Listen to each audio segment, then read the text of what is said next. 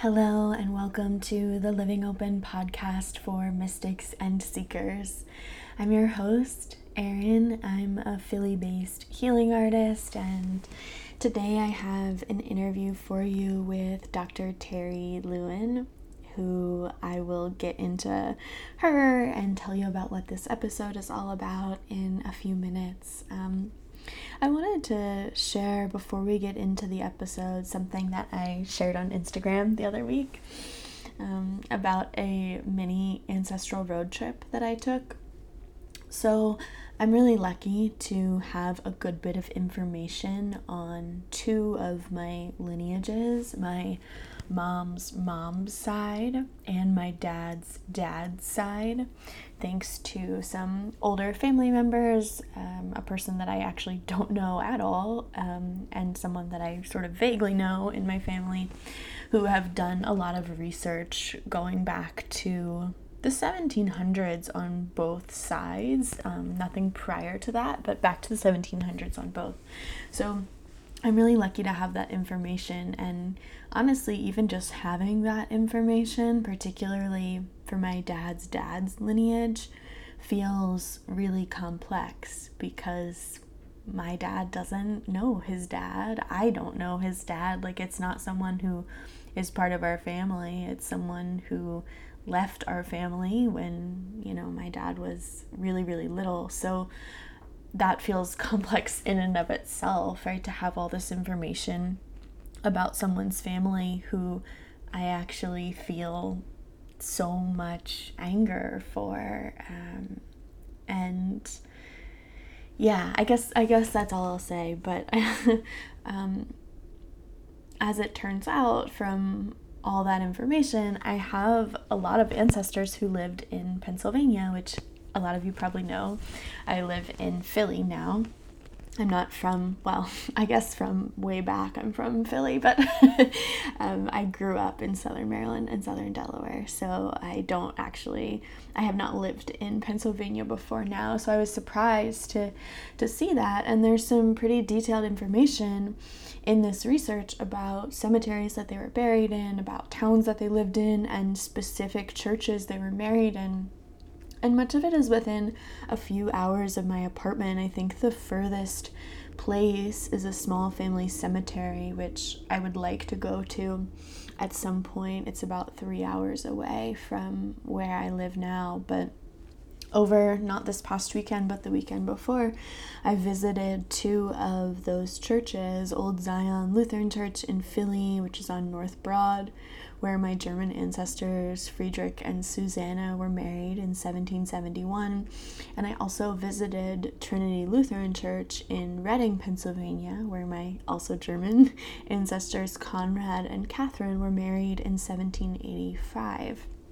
And I didn't go inside um, because of COVID and they were both closed. I would love to go back at some other time where it's safe and I'm able to and actually go inside. But it felt so powerful to sit on the steps of these places and in their gardens and to walk on this land that I know my ancestors also literally walked on two, three hundred years ago. It felt sacred, it felt really emotional, and I really felt the the threads of humanness, of suffering and longing, and complicity and suffering and love and desire that that connect us. And I really deeply felt myself as their manifestation on earth when I was meditating in the garden outside the church in Reading. I just saw this visual of like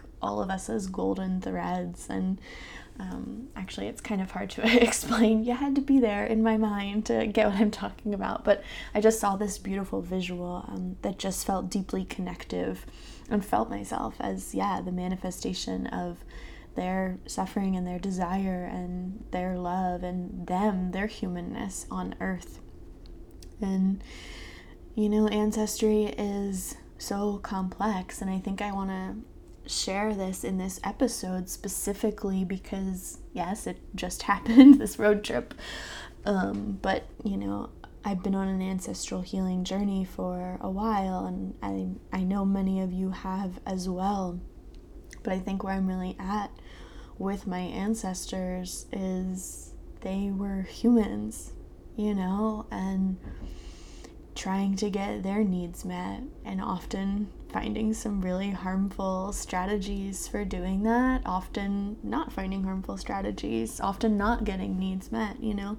And nonviolent communication really has helped me with ancestor work and i think that's really important if you know especially if you are also a white person grappling with um, the legacy and lineage of white supremacy of colonization it's like to me demonizing my ancestors and saying you know they were they were all bad they were horrible is not helpful. It's not healing. And i also don't think it's honest. I don't think that's true. Um, and yeah, I think you'll hear throughout this episode how you can connect nonviolent communication work to all kinds of things. And I'm connecting it to ancestor work right now, but I really think it's so helpful in so many ways. And of course, in our relationships with ourselves and our relationships with the physical, our relationships in this physical world. That's what I'm trying to say. So, yeah, this episode's about nonviolent communication. Um, and I have Dr. Terry on, who is really incredible. She's a chiropractor. She owns Back to Life Urban Sanctuary in Fishtown in Philly, and she's a nonviolent communication teacher and facilitator. I found her work because she taught, I think it was like two, three hour workshops as part of my Reiki master training at the Reiki school. And yeah, you'll hear in this episode that nonviolent communication has really changed my life. And I honestly don't think I have that much of a depth of understanding of it. I mean, I, you know, learned from Terry for about six hours, but obviously there's so much more to learn and the work is so deep. But even just what I learned in those two classes has really been powerful. So I'm really excited to share this interview with Terry with you. And I also just want to say some of these things may challenge you. I think some of the things in NVC definitely challenge me. Um, as always, you know, take what works for you. But also, I'll just invite you to maybe let yourself be a little challenged and let yourself be a little uncomfortable with some of these concepts if they bring that up for you. Um, we talk about, of course, her journey with nonviolent communication, what nonviolent communication is, what violent language is, how belonging plays into all of this, the function of our feelings, communicating our feelings, getting our needs met, what our needs, empathy, and how empathy changes how we show up, impact and intention, carceral culture, meaning making and taking responsibility for meaning that we make, and more. So, I also link to two books in the description. One that Terry mentions, Nonviolent Communication by Marshall Rosenberg. The link for that is in the description, as well as a book workbook called Decolonizing Nonviolent Communication that I have that's really wonderful. It's through the Women's Center for Creative Work. It's actually out of stock right now, but I did want to link to it so you can, you know, stay tuned for when it comes back in stock, which I assume it will because I bought it after it was up out of stock and came back in. So just so you know where to find that if you would like to. And of course, I have the links to Dr. Terry's info as well that you can check out. She's got some really cool classes that, if this episode is intriguing to you, if it opens things up for you, you might like to explore. And I just wanted to share two other things before we get into the interview. Um, the first is just it's Sagittarius season.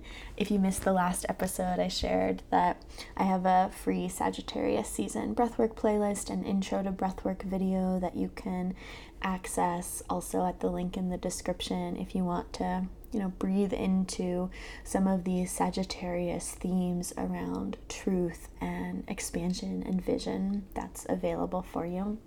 And I also have a link in the description for the religious trauma workbook waitlist.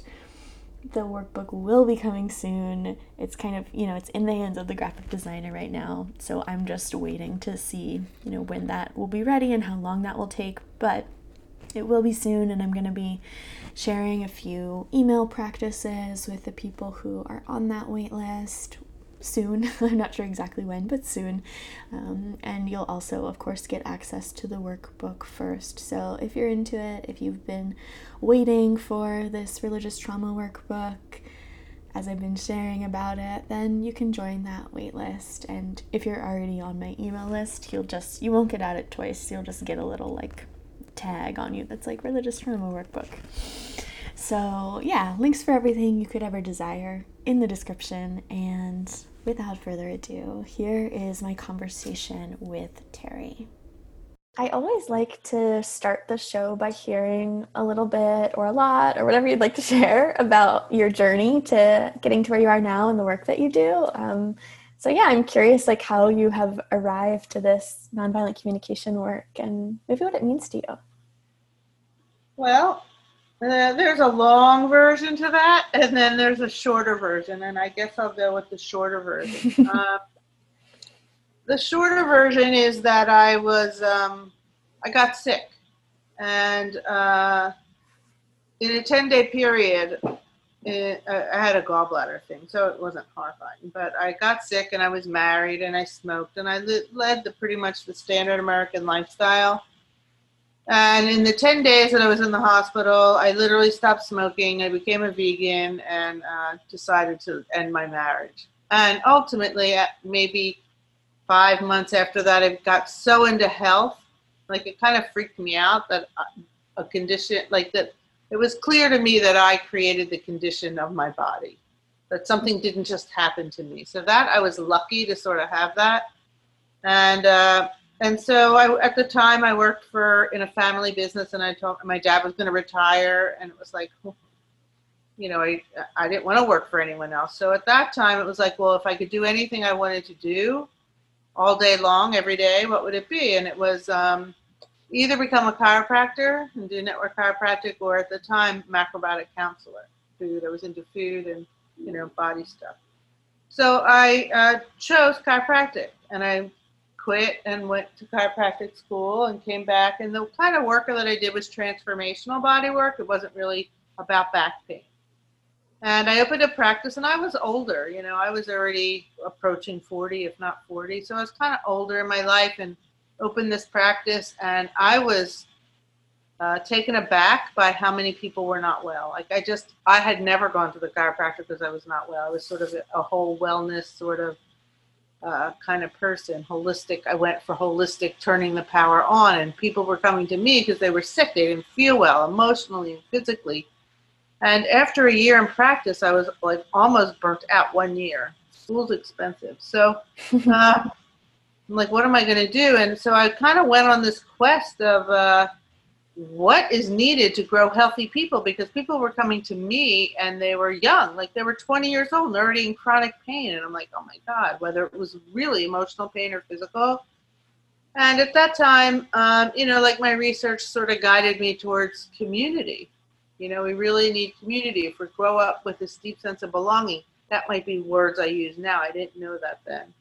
Um, that we would be well. And so then i went on a quest of sort of how do you how do you create that? And uh, you know it's just very hard to stay in community or even relationship because we don't know how to talk to each other. We don't we just don't. And so i started researching and taking all kinds of workshops and uh, bodies of work to really even understand that. And it was years when i it took years but when i discovered nvc really in in full it was like that it was an instant shift. It's like, oh, the work itself is embedded in a social justice context where everybody's needs matter, not just like, oh, our relationship will be good.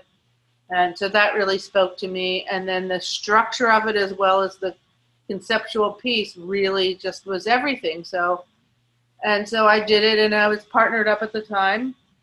And my partner was into it too. And so i had a lot of support for doing it and i started studying that work in earnest and um, and just applying it. And when i applied this work like as it's taught, all my relationships changed. Not with the partner who was into it too, not just with him, but with my dad who thought it was crazy to, you know, like everything I did was crazy.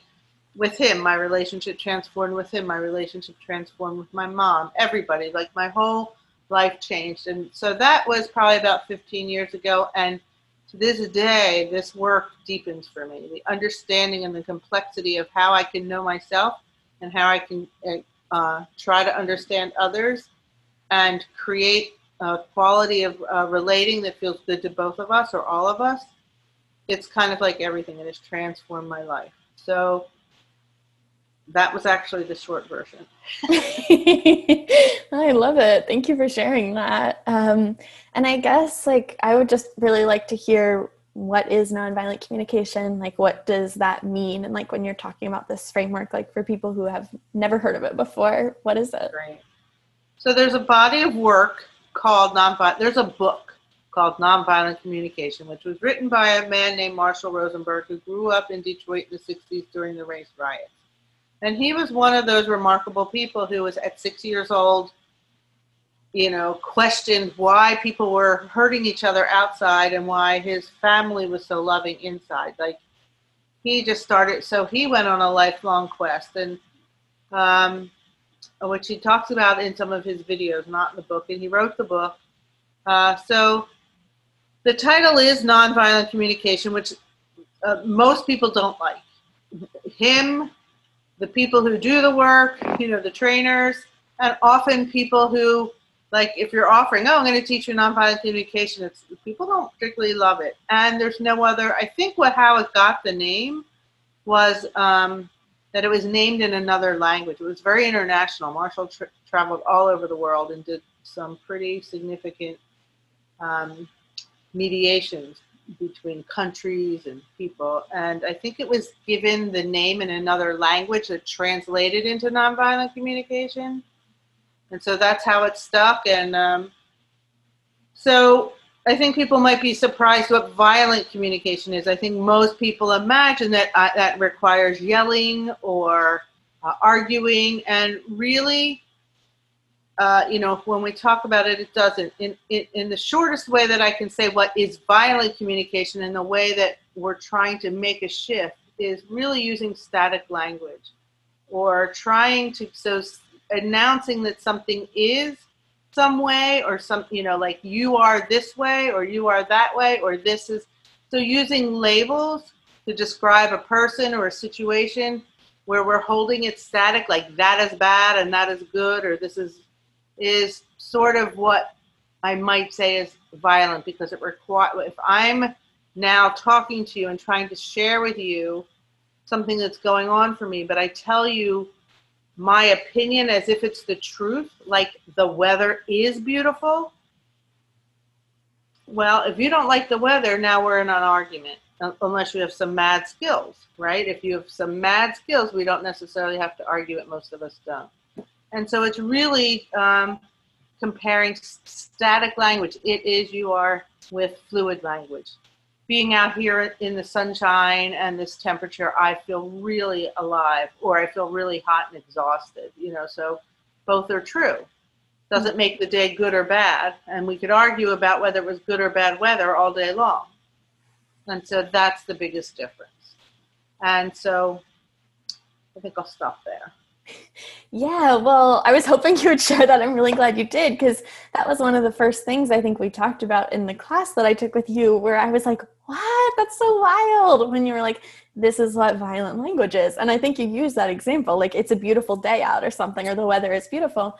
And I was like, oh, that's so interesting. It's like, not about yelling or using language that we think of as harmful like calling people names like we know that that's harmful but about stating like our feelings as fact the way we think about a fact as true like that distinction is so fascinating for me.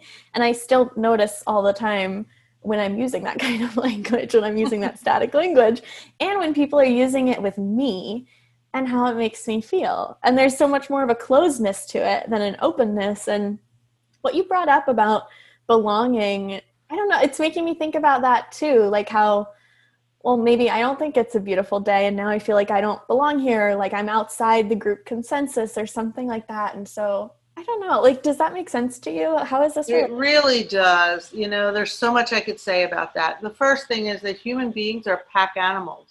And so for us to be in disagreement with somebody, even if it's just one person, it's scary. It's like, well, what if I don't think it's a beautiful day? Is am, am I going to lose my sense of connection with this person? Like, what's going to happen? And then, you know, so that's just in general. If we're in partnership, and are you know we have a family, and you know, it's we can take this anywhere. As adults we might you know again lose our connection with the with a with a group of people. We may not agree with the the sort of some of the things that they say and it's really scary then to bring it up because it's not logical but where it's a needs based communication. So my need for belonging is at risk not like oh people won't like me. So biologically our neurological system because we are wired to be a pack and if there is some sense that i'm going to be kicked out of my pack from evolutionary psychology, I'll be alone in the frozen tundra, which means I'll die. So, if for me to bring up to you, this is not logical, but it is true mm. that I really indeed don't like the weather. And you know, every summer you tell me how much you love it, and I'm afraid to say I don't because I like fall better or winter. It's this, it's based in this deep sense of I'm not going to be safe if I say something. And then often, if we say that to the person, like, then and when I mean safe, I mean our neurology, our the, the chemistry in our brain is saying you will die, right? And so there's a lot to talk about, but I don't mean emotional safety, which is a buzzword in the new age community. I think we're generally there is no such thing as emotional safety. It's like, do am I comfortable enough to be with a person who disagrees with me? So when I talk about safety, I mean actual safety. I don't mean emotional safety because you can disagree. I'm generally speaking fine if someone doesn't agree with me. But um, and then there's the piece of growing up inside a family unit where if the parents and the other adults aren't really all that attuned to like sort of the nature of the child, which maybe many of us have experienced, they kind of tell us what's true versus pull it out of us what's true. And we learn early, early on because of this deep need for belonging that we better not rock the boat. And so, this idea that we don't feel seen and we don't feel heard, even as adults, starts from that kind of fear and disconnection of not actually being seen when it mattered, when my life would be in danger you know, because if I'm two, I can't actually, I am in danger if I'm not part of the group. You know, I can't get my own food at two and three and six. I can't just go get my own apartment. So it's all based, these feelings that we have as adults is real. It just may not be logical. It's not the way out of conflict is to logically think, oh, if they, if my friend doesn't, doesn't invite me to lunch, then my need for belonging and safety and, and, and companionship needs aren't getting met, they might just say, You're crazy. I just didn't want to go to lunch. You know, and so then we lose our connection because we don't know how to talk to each other about that stuff. Yeah. Oh, yeah, that's really resonating for me. I'm even thinking about just like the smallest of examples, like back when I used to actually take Lyfts because I had places to go, just like being in the car and how many conversations I had with drivers where it's just like this very, I don't know, like a weird static language thing. It's like, oh, yeah, the weather's so nice, or like country music is the worst if it comes on the radio or something. And I'm just like, yeah, like I'll just agree with whatever it is they say, even if I don't. But like there is like we're not actually connecting um, because yeah. And, you know, in that situation, maybe it doesn't really matter. Yeah, I think I use that example because it doesn't really matter. but often it does matter to mm-hmm. us.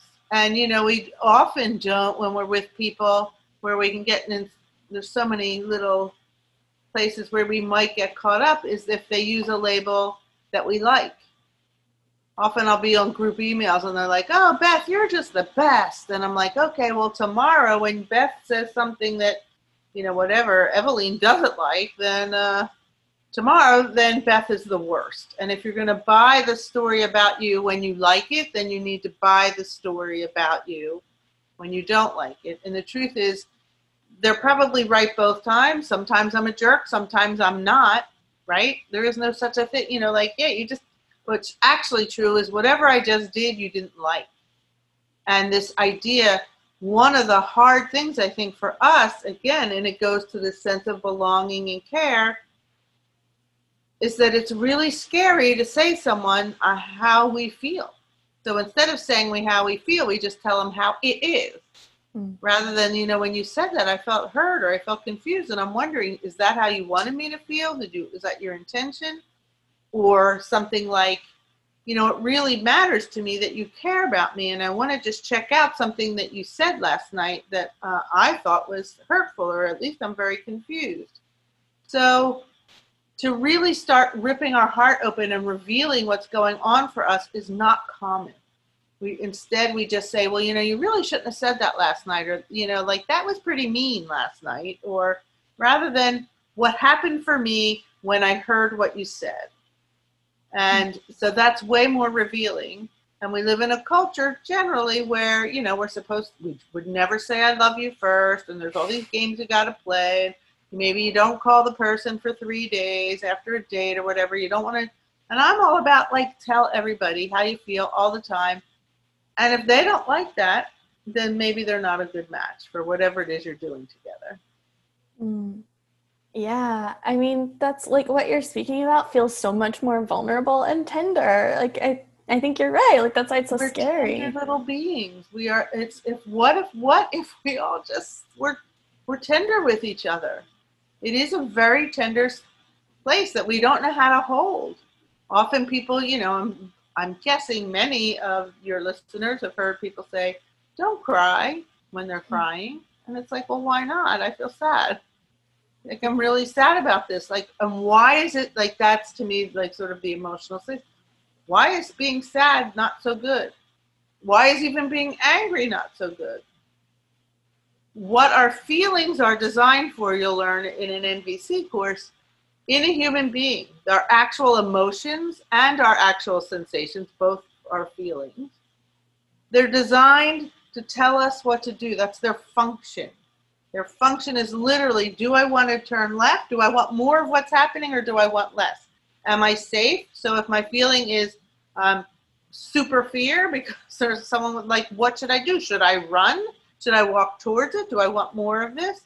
And so, really understanding and getting uh, feeling literate would serve all of us, you know. And so then I can know: Am I furious or am I frustrated? Am I just concerned? Am I disappointed? You know, and then why? Not because the person did it, but because there's a need, there's something that's important to me that is that I am having trouble accessing, or I'm accessing delightfully. Said another way, um, I'm either celebrating needs met or I'm longing for needs met, and my feelings tell me that. Mm. Does that make sense to you? Yeah, I mean, it's making me think of something else that I learned in your class that was just like mind exploding, but it was like, I think you said something like everything everyone else does is just trying to get their own needs met. And everything wow. a human does is an attempt to meet a need. And often we have tragic suicidal ways of getting our needs met. That's a Marshall quote, that's not just me. Yeah. So everything I'm doing, and so because we're grown up not know or raised not knowing ourselves very well, we often have strategies to meet our needs that generally don't and likely won't. so, like if I'm wanting more intimacy with my partner and I'm consistently making him wrong for not speaking, hey, why, why didn't you tell me that? Like, why aren't you telling me your feelings? Well, either it's because I keep, you know, I'm not making enough space, or I'm making him wrong for not telling me the feelings, or uh, maybe he has many times and I haven't enjoyed it. And so I made him wrong then. And so this work, while in the beginning it seems like, oh, really good, you just say an observation, like what actually happened, how I feel about it, what's important to me, and then I'll make a simple request. Ultimately, it's really about slowing everything down, slowing our conversations down, slowing our awareness down enough to sort of what's important to me in this moment, and what do I want to do about it? Do I want to say something now? What tone of voice might I use? Do I want to yell at this person? You know, is that going to have them open up their heart to me? Mm. If I if someone says something that I don't like, or maybe they curse at me, or they, you know, um, and for me the need, you know, so I don't like it. I tell them they shouldn't use the word. But if I were in the consciousness of NVC, I would say, "Wow, I'm really feeling nervous," or um, a little bit tense or you know kind of scared and closed off and the need is really for compassion and um, so if i were to yell back hey don't curse at me you stupid idiot i'm not generating compassion so once i connect to my need wow i'm feeling scared and confused they just were cursing at me i really want compassion then i can there's lots of ways for me to get that need met either inside this communication right now that I'm having or in many other ways. I could just start to generate it. Wow, it sounds like you're really frustrated by the language you're using. And I'm wondering, you know, why don't you tell me more about what's going on for you? So to me, that's generating compassion. They don't have to do anything in order for me to have an experience of compassion. Or I might just say, listen, let's put a comma here in our conversation because I'm feeling like I don't really want to listen the way you're talking, so I don't want to pretend that I'm listening. And then I can go call a friend and tell them how hard it was and see if I can get my compassion needs met. Mm. So there's all kinds of ways to get our needs met. We tend to lock into a specific way, which is a strategy. We often confuse the strategy with the strategy with the need itself. So that's something you learn when you learn about this, you know, this kind of communication. Um, is how to distinguish the actual need, compassion, from a strategy, which is, you know, you should really talk nice to me, or you should really not use that tone of voice when you're talking to me. That's a strategy, and that might work, but it might not, and they might say no. Hmm. So, yeah, well, that's what I was going to ask you like what are what are examples maybe of needs or like is it all coming back to like our basic needs for like love and belonging or like how how can we know those well i have a list that you can print on my website and um but and there's i don't know what what that number is they're basically abstract nouns if you're if you're a linguist and there's a long list but um you know, so compassion is, I mean, certainly sustenance is a need, air is a need. Maybe I'll talk a little bit about this. You've probably heard this yeah. in the class. So we understand that air is a need. Why? Because we can measure with our little brains if I have air and I'm thriving and then someone takes that air away, there's a timeline that's fast enough for me to link the, you know, first I start to suffer without the air, then I suffer a lot, and then I die. So we kind of put it like to have a thriving life, we kind of get as humans that we need air, we need water. We can that timeline is a couple days. We can probably hold that together. All these other needs like love and compassion and meaning and purpose and a deep sense of belonging and care and um, you know um, maybe power in my world, autonomy. There's a big long list.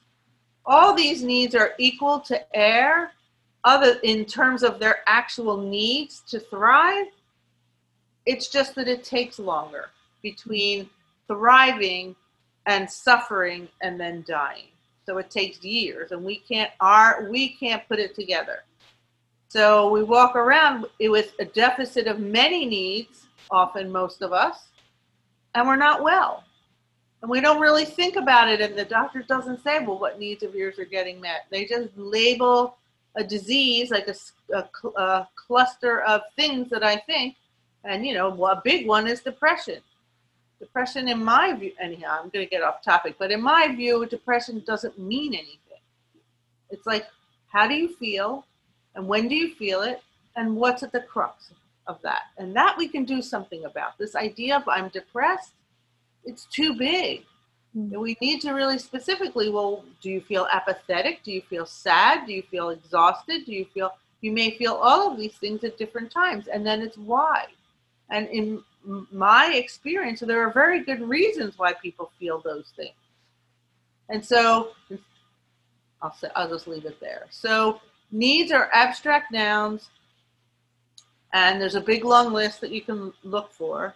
And I there is generally speaking if you want like if someone is in distress you know it, it's wonderful to, again to be needs articulate and really kind of guess what they are. Is it compassion? Is it love? Is it belonging? Is it uh, communication? Is it partnership? What is that thing? Is it nature? You know what is it? But if they're really in distress you can just make a guess that their need to matter or belonging or contribution marshall talks about this the the deepest need that all humans have um, is uh, to contribute, to be able to contribute to their pack, because if we're afraid to get kicked out. So, um, one thing you can do if someone is in distress is look them in the eye, maybe you know pat them, you know, just say, "Listen, tell me more," or "I'm right here and I care," so that the, that need, so that they, so that need is met for them, and then they can talk a little bit more about what maybe what happened, and you can sort of understand how it is that they're in distress. Hmm. So, yes, I would say there's a core need to matter, belonging, contribution, meaning and purpose, that kind of stuff. Do I matter in the world? Sort of, am I safe in my path? You can kind of think of it that way. And, um, and yeah, and so while you can think that small, you can also think pretty big and guess. Yeah.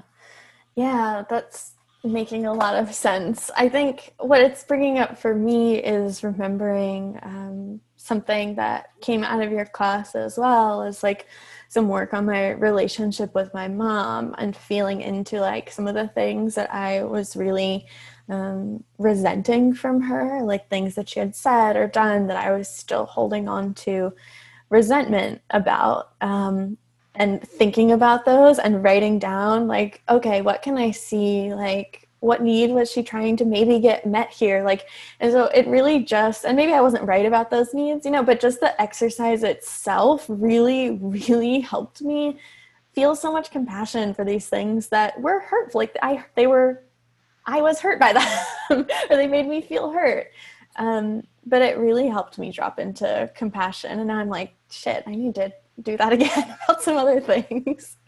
it's a pretty amazing that even if you don't have inner in, so that's called empathy. What you're doing is empathy, which is a big part of NVC. There's listening and talking. One's called empathy, so I'm listening for feelings and needs. Or if I'm speaking, I'm just saying feelings and needs.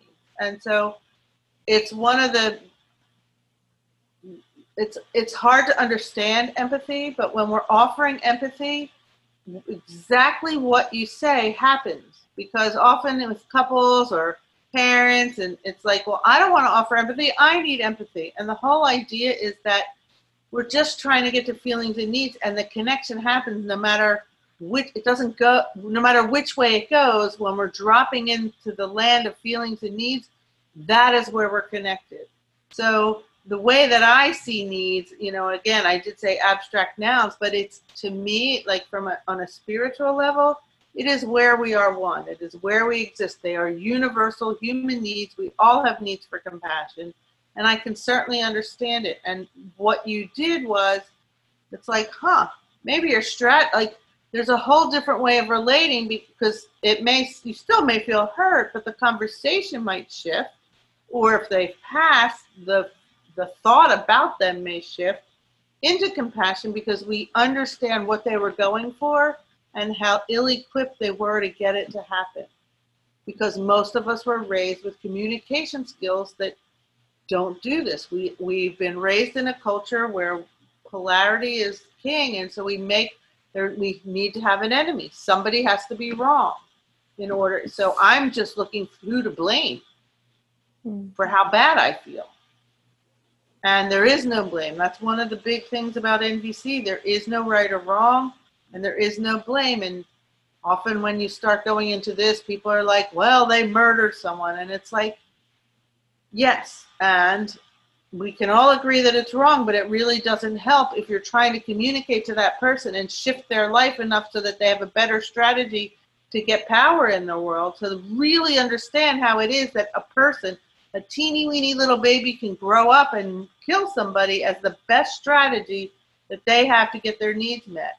That's the deep work of NVC. So we talk about our relationships, but that's the deep work, and it's often, you know, when I say it never, never, never ends, it's um, it's like, huh, how do I do that when someone just robbed me? Or and again, how how do you do it? When do you do it? How do you do it with your kids? It's it's a deep exploration of honesty and vulnerability and strength.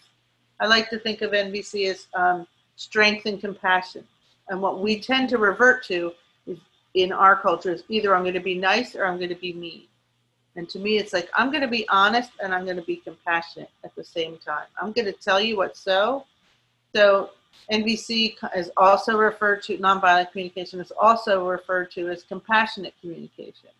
Mm-hmm. And to me, that's a, it's, it's like it requires strength of character, like to just say, you know what, I really didn't like that you did that, or and uh, but to be present to what happens after you say the thing you say, or be, you know, it, in right now in today's, um, you know, currently, the, some words in in in uh, reconciliation practices are impact versus intention, and in some circles they say impact is more important than intention right? And uh, i don't actually agree with that but in nvc the way that i would say it if you're if you're really in the consciousness of connecting with people i'm not going to be responsible responsible for the impact. I can't possibly know your entire history and if i make a mistake and i say something that you didn't like and I didn't know. I actually just didn't know.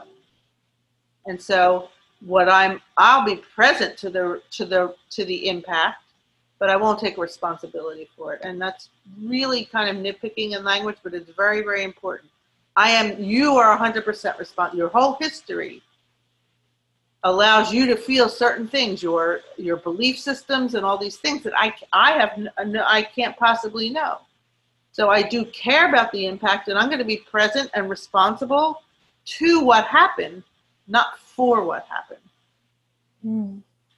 So I hope that's okay for your listeners to hear, but it's a big distinction. I am responsible to it and I will stay present and I will listen and I care about your needs getting met and the impact of what I care about, the impact. But I'm just not going to take responsibility as if I intended for that to happen. That's yours. That's your work. And I'll be here to do it with you. So I'm just, I'm right here. I'm just not responsible. Yeah. It allows for a lot of freedom in relationships. And it requires a lot of care. Yeah. I mean, I feel like it all requires so much care. And what you were sharing, even with that example of like someone murders somebody, is making me think about all of the conversations that are becoming more mainstream now about restorative justice and transformative justice. And like, I feel like what you shared is so in alignment with that about needs and harmful strategies or that we sometimes use to get those needs met and like what a shift that is away from yeah carceral culture and punishment culture. Um, Relabel them evil, and that's it. And then it's like, you know, it just doesn't work. What it's just not. I mean, whether it's human or compassionate or anything, it's just really not working. Our jails are filling up with quote unquote e- evil people, and who the heck are? Uh, you got me started. Sorry, but you know, it's sort of like, huh? You know, in the restorative circles, circles or the restorative justice circles, sometimes when someone would rob me, the outcome of that is rather than punish them and put them in jail, is that I would actually give them money once a month. Mm. You know, like if we, if we consider the system and how if we want to restore the system to whole and somebody doesn't have enough to feed their kids and I have more than enough to feed mine, the restorative action might be that I just give them some. Now that I know. Yeah. Absolutely. And so that is not generally how it works these days. No, it certainly isn't. Yeah. And so that's a needs based, that's, you know, again, you can call it anything you want. It's just needs based conflict resolution, whether mm. it's people or a group of people. Yeah. Well, something else I wanted to ask you about that felt really powerful for me here as well is that we're responsible for the meaning we make of things that other people say and do. And once I heard that, I was like, oh, I had never even thought about a distinction between a thing that happened and the meaning I made of it, how I thought about it, what I felt about it. I just thought there's this thing that happened, but really it's the meaning I made of the thing that happened. So, yeah, I would just love anything you want to share with people about that. Okay, so there's a couple things I can say about that. And the first thing I'm going to say is like, you know, I, this is the first time I'm hearing like all the things that that you took from that class, and I'm really, you know, I'm just moved a little bit by how much you sort of remember these things and how much you're, it meant to you and, and maybe the impact. So I don't always or often get to hear, you know, we had two classes together, and so it really is kind of meaningful to me that, that you're saying these things. And so I'm just wanting to acknowledge that and, and that it's um, really special. Uh, I mean, I'm so grateful. It, yeah, the classes were really, really powerful for me. And I thought, like, before this conversation, I was like, oh, let me try and like find my notes so I can have good things to ask. And I just, I couldn't find them. And I was like, this is just all that what I remembered and what really wow. stuck with me. So yeah, I'm wow. grateful for the opportunity. Great. Ah, thank you. So, the meaning we make. So, humans, I'll try to keep this short. humans have a cortex, and so we can make meaning. We're the first, maybe not the very first, you know, I guess we've evolved a little bit, but like in comparison to other mammals like doggies, they have feelings. They have a limbic system, so they feel. They they bond and they feel sad when you go away and they feel happy when you come back, generally speaking. But when we go away, they don't, oh my God, they don't love me anymore. I'll, like they can't make meaning really like that. They're just like, oh, sad, oh, happy, oh, you know, like glad to be here. Humans have these cortexes, frontal cortexes that make meaning of things, and um, for better and for worse. And so often we're projecting the meaning we have on something and then fighting with it. And how that happens, I'll give you two examples of kind of how it happens. We get hardwired. Um, we have a filter system, so we get hardwired when we're getting raised up and sort of getting taught things to have certain kinds of beliefs. And this is also where our feelings come in. So there is nothing like this good, bad, right, wrong, moralistic judgment. There is nothing that just exists outside of us as good or bad or right or wrong. It's just sunny or not sunny. And sunny being good is my meaning and sunny being bad is your meaning and we can argue about that forever. Um, and so that happens because of our filtering system and uh, just so sound waves and light waves come in and through my history my entire history that i bring with me it filters out into good so i feel happy or bad and i feel unhappy. I'm really making that it's much more complicated but in general that we delete information. Just we're very good at uh, creating meaning. We have a great system and backup systems um, of making meaning, especially if the information comes in that we don't even want to hear. We can't even. So we just we literally delete information and just if I have a story about myself that I'm not pretty and you want to tell me that I'm pretty, it doesn't matter what you say. I'm not going to believe you generally. And so, but ultimately, it's sound waves and light waves that come in to this meaning making machine, right? So it's just if you were speaking a language I didn't understand, I wouldn't even have I wouldn't be able to have feelings other than maybe confusion. Because you're saying something and I have no idea what it is. But you could say to me, Terrie, you know, you look skinny, and you could say to my friend, you look skinny, and we would have wildly different reactions to that. So that's my evidence of that we're meaning making machines not only are we meaning making so now i'm going to be i'm going to be happy that you said you look skinny. My friend's going to be mad. And you know again that's the intention impact. You're just saying a thing. And look skinny again it's an interpretation. So we're responding to the words you know what that means what that actually means to us. So to me skinny means i'm in my pack. To my friend skinny means i'm out of my pack and now we're having different reactions so, um, I'm saying this pretty fast. The other thing is that we also have, we are wired over tens of thousands of years to have what's called a negativity bias. So we have descended from many generations of beings that have noticed what was wrong, got scared easily, and did something. And so we tend to notice what's not working. And that's what comes to the forefront of our, so that we could be safe, right? Because the ones who you know, tens of thousands of years ago said, ah, like, you know, like, look at the beautiful cloud. it's lovely out here. And, and the, my friend says to me, did you hear that noise? And I'm like, what noise? I didn't hear any noise. Well, I'm getting out of here. I heard a noise.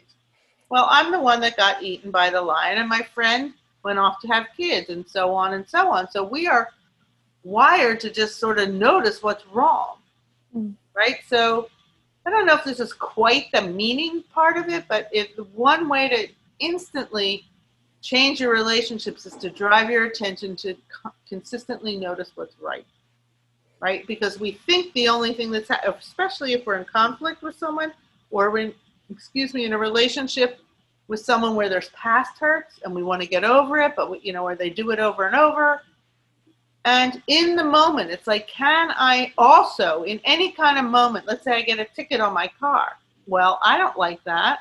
I could say it's bad, but I don't like it. And I then I can, I tend to tell, you know, my partner. Then I call my mom. Then I tell my sister. Then somebody calls me. and It's like, ah, this week wasn't so great. I got a hundred dollar ticket from the light thing. You know, the they take the pictures. You can't even. And so now, not only did my body get the ticket once, they got it 12 times because my body can't distinguish the real danger from me saying it. And so there's a whole chemistry to, um, you know, being in fight or flight from repeating what we don't like over and over. And yet it's our habit because we are wired to do so. And so this is something that we can take on and we can, inside of our relationships, we can start to repeat over and over all the celebrations that we have. And the more that I talk about this, people just think it's weird. Well, I'm not going to say that three times. And I'm like, I understand that it's weird, but I'm trying to change a culture here. And why is it like to me? It's why is it not weird that we repeat the bad thing over and over? You know, you didn't take the trash out. You never take the trash out. How many times I have to take tell you to take the trash? We can do that for two years, but we won't remember the time that they made dinner or the time that they whatever, gave me a hug when I was really feeling sad, or the time that they listened to me, or the time they helped me with the kids, or the time that my coworkers, you know, threw me a surprise party, or did my work for me, or like we just don't notice that stuff, and it's critical to having healthy relationships to start to um, wire that in. So I actually did two topics. One was how we make meaning, and one was our negativity bias. But they're both really helpful to start to pull apart me and you and then how do we stay connected? The more i know about me the more i can get curious about you and become responsible for my own feelings because of my meaning making machine my negativity bias or my uh, internal map of reality. That's what the meaning making part is. The more i'm aware of me the more i can get curious about you because you are not the cause of my problems no matter what you're doing. It is my internal map of reality. Wow, when someone says that, I'm really longing for the need for mutual understanding. And so it's the mutual understanding is what I'm going for, not necessarily you being a particular way. Hmm. So there's a lot of freedom to start to get curious and ask questions so that we can get that need met. Yeah. I love that about repeating what's good. Um, I find myself really often repeating myself about things I'm excited for, like, oh, I'm so excited for that dinner, or I'm so excited for this thing, like, isn't it gonna be so great? And I like, I feel like it's kind of annoying, but now I'm like, I'm not gonna stop doing that. Feels good. Yeah, and it's like maybe if someone says, "What are you doing?" I might ask them, "Tell me something great that's happening for you."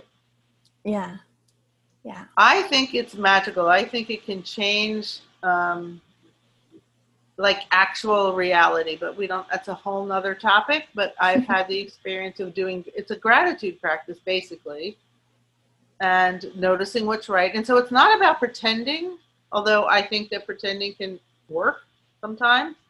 But it's about in the moment that I got that ticket, what else? Mm. Well, it was, you know, my family's around me. I can walk. I have a car. I can pay my bills. In the exact same time that I got the ticket, I know I can pay the ticket. Right? So I'm grateful that it's like, well, I might not want to, but I have the financial resources to pay a ticket. Mm-hmm. I have a house that I like. I have friends that I enjoy. I have I live in a neighborhood that has, you know, a wild, uh, you know, array of people that I can come in contact with and enjoy. There's just in every moment that there's one thing I don't like, there's probably 400 things that I could like at the same time, not pretending. So I'm not saying, oh, don't have your feelings about, ugh, but it's just not the only thing that happened. Mm. Yeah. Yeah, that's really helpful. Um, and I think it's probably a good segue into the last question that I always ask on this show, um, which is because the name of the show is Living Open. What does living open mean to you? What comes up when you hear that? How does it feel, maybe? Living open? Yeah. I am. I didn't know the name of the show. I, am, I literally am almost. I'm now gonna. I'm not almost in tears. I am in tears. I to me that speaks to just saying what's so be living open means to me that i am just that you are going to be you and that i can trust that you will be you and that you'll be present to me and that we're two human beings on this earth that will, will just care about each other and i think that's what we're designed to do and that you know for someone like me uh, I like to go deep really fast. When I hear you say living open, I just get that you're going to tell me who you actually are, and that's a place that I can relax. Mm, I so, love that so much. Yeah, wow. I'm kind of blown away by the name of your podcast. Oh, that makes me so happy. Wow. Can you, if you if you're able, can you tell everyone how they can learn more about nonviolent communication with you, or how they can connect with you? Yes. Uh, well, I'm in Philadelphia. I have a website which is called uh, getbacktolife.org, and basically that. And I have Instagram. I'm at Dr. Terrie, T E R R I E. I should probably spell that. And so yeah, and on my website I have all the classes that are coming up. I have free I have a free video series right now of, of um, why you don't speak up. So you can just there's a place to link on there on the home page, and you'll every day you'll get a video about um, a reason you tell yourself that you can't say something to somebody, and then I debunk it.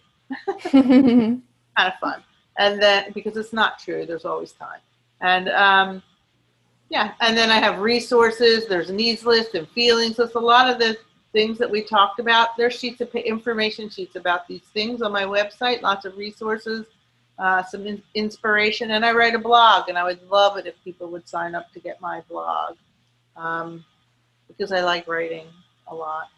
I love your blog. I love the article that you wrote. Um, it was like too much question mark i think is what it was called a little while back i love that yeah. one so i'll put the link to it in the description too so people can oh, just click over you. there awesome yeah. yeah. thank you so much for being here i really appreciate your work and you being here with me today um, it feels really nice so thank you thank you thank you again love the questions so that was my conversation with terrie thank you for being here when i said at the beginning some of these things may challenge you. One of the things I was thinking of was the discussion about impact and intention. When when Terrie shared it in the interview this summer, it definitely challenged me a lot. But in sitting with it and really thinking about it, it feels true to me now. I I agree. I think yes, impact can certainly be greater than intention, but I think sometimes we swing into impact is the only thing that matters and intention doesn't matter at all, which I just don't think is true. And it's asking for perfection from us, you know, like it's not allowing for us to be human, for us to make mistakes, which literally we all do, right? Like that's not up for debate. That's just part of being human. And I think I think we all know this. And to give an example that I think is easier to understand, you know, isn't there a big difference when someone accidentally, you know, kills someone in a car accident versus plots someone's murder? The impact is the same in those scenarios if, you know, someone is still dead and like Terrie says, being present to that impact is incredibly important. And in this example, you are responsible for that impact. But I would also say that the intention is so important that the intention changes these scenarios completely. And that's, you know, that's kind of like a bigger example, but in context of my relationship with my mom, even, her impact is at times really harmful. But her intention is the reason that we still have a relationship. Her intention is the difference between us not speaking to each other versus me opting into relationship with her because I know that her intentions are grounded in love, that she's just trying to be okay and have me be okay too. Which is not to say, of course, that you need to feel the same way about your relationships with people as I do. I'm just sharing, like, yeah, how that is for me. But I think it's important to keep opening to evolve these conversations and evolving ourselves and letting ourselves think and change and grow and change our minds and learn more and disagree about things when we're all orienting towards love and justice. So I hope this interview gave you some things to think about some things to explore in your relationships with others, in your relationship with yourself. And like I mentioned in the beginning, you can check out Dr. Terrie's work at the links in the description. And I've also linked to um, those two nonviolent communication books. So, yeah, feel free to share this episode on Instagram. Message me your thoughts, tag me in your stories. I'd love to hear what this episode is opening up for you.